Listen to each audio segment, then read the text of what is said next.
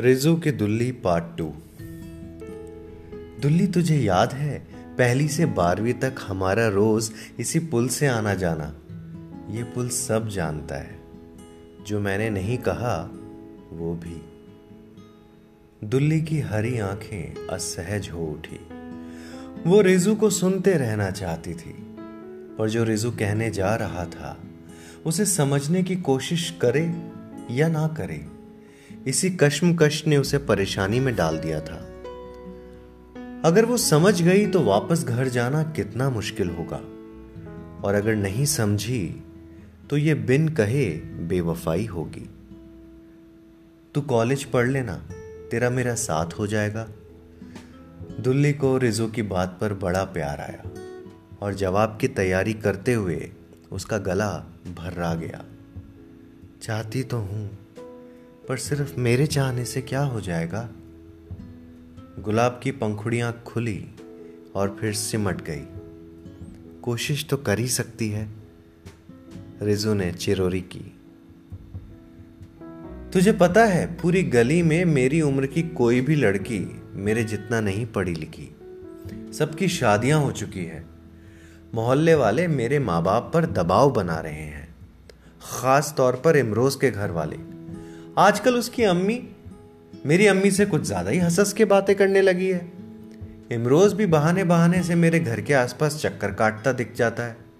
छोटी मुझे बता रही थी कि कल तो उसने उसे रास्ते में रोक कर पूछा कि मुझे क्या पसंद है, मैं घर में हूँ या नहीं। इस तरह की बातें आजकल रोज हो रही है। रिजू के चेहरे पर नरमी घटती जा रही थी।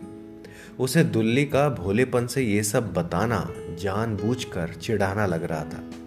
जब उससे और नहीं सुना गया तो उसने गुस्से में मुँह फेर लिया। दुल्ली ने उसके कंधे पकड़कर उसे घुमाना चाहा तो वो पत्थर से अड़ गया। जब दुल्ली ने कुछ और ज़ोर लगा के फिर कोशिश की तो रिजू ने उसे झटक दिया। दुल्ली ने उसके हाथ को पकड़कर अपनी ओर मोड़ा तो गुस्से की गिरफ्त में पागल हुआ रिजू उस पर हाथ छोड़ बैठा। दुल्ली को सिर्फ़ रिजू का हाथ अपनी ओर आता दिखा और अपने बाएँ गाल पर कुछ जलन के साथ साथ कानों में सीटी सी सुनाई दी। गुलाबी गाल पर रेजो ने अपने प्यार की छाप छोड़ दी थी। जा, उसी इमरोज के पास जाकर मर। मेरे पास क्यों आई है? कहकर रिजू तेज़ी से वापस चल पड़ा। दुल्ली देर तक अपना गीला गाल सहलाती रही। उस अंधियारी शाम को मोहल्ले वालों ने दो बातें देखी। दुल्ली का आँसू पोछते हुए घर लौटना और रिजवान, यानी रिजू और इमरोज का झगड़ना। दोनों बातों में कोई संबंध नहीं था, पर मोहल्ले की अपनी समझ थी। पहरे बिठा दिए गए, ताकीदे कर दी गई, जो बचपन से सुलग सुलग कर जवां जिस्मों से रिस रहा था, अब वो भबकने लगा। प्यार पर पहरा बैठते ही प्यार बागी हो उठता है। कुछ तनाव किसी स्थिति हो गई थी।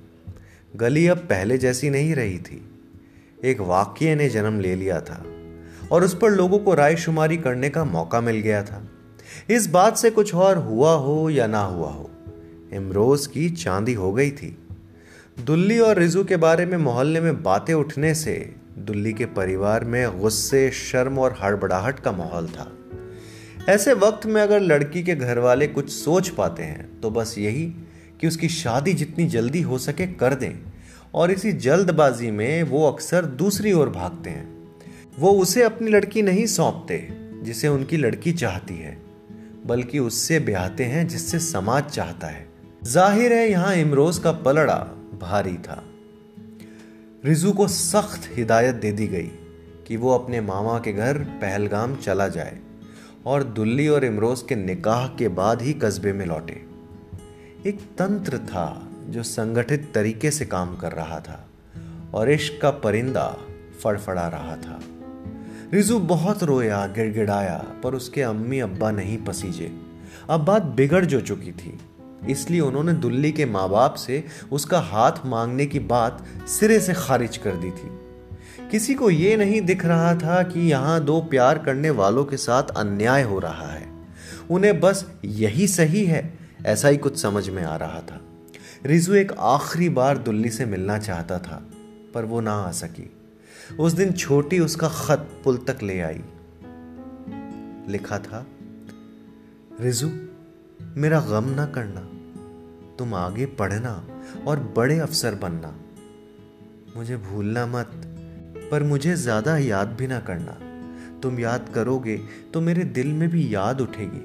उसे मैं कैसे सह पाऊँगी? आ नहीं सकती ना, इसलिए छोटी को भेज रही हूँ। सुना है कि तुम जा रहे हो। हमेशा मेरी आँखों के सामने रह पाते तो कितना अच्छा होता। अपना ध्यान रखना, खुदा हाफिज, तुम्हारी दुल्ली। खत पढ़कर रिजू खूब रोया। नदी भी रोई, पर किसी ने किसी की चुगली नहीं की। उसके मुँह से बस इतना ही निकला। कभी कभी उम्र भर का फासला होता है। कभी फासलों में उम्र बसर हो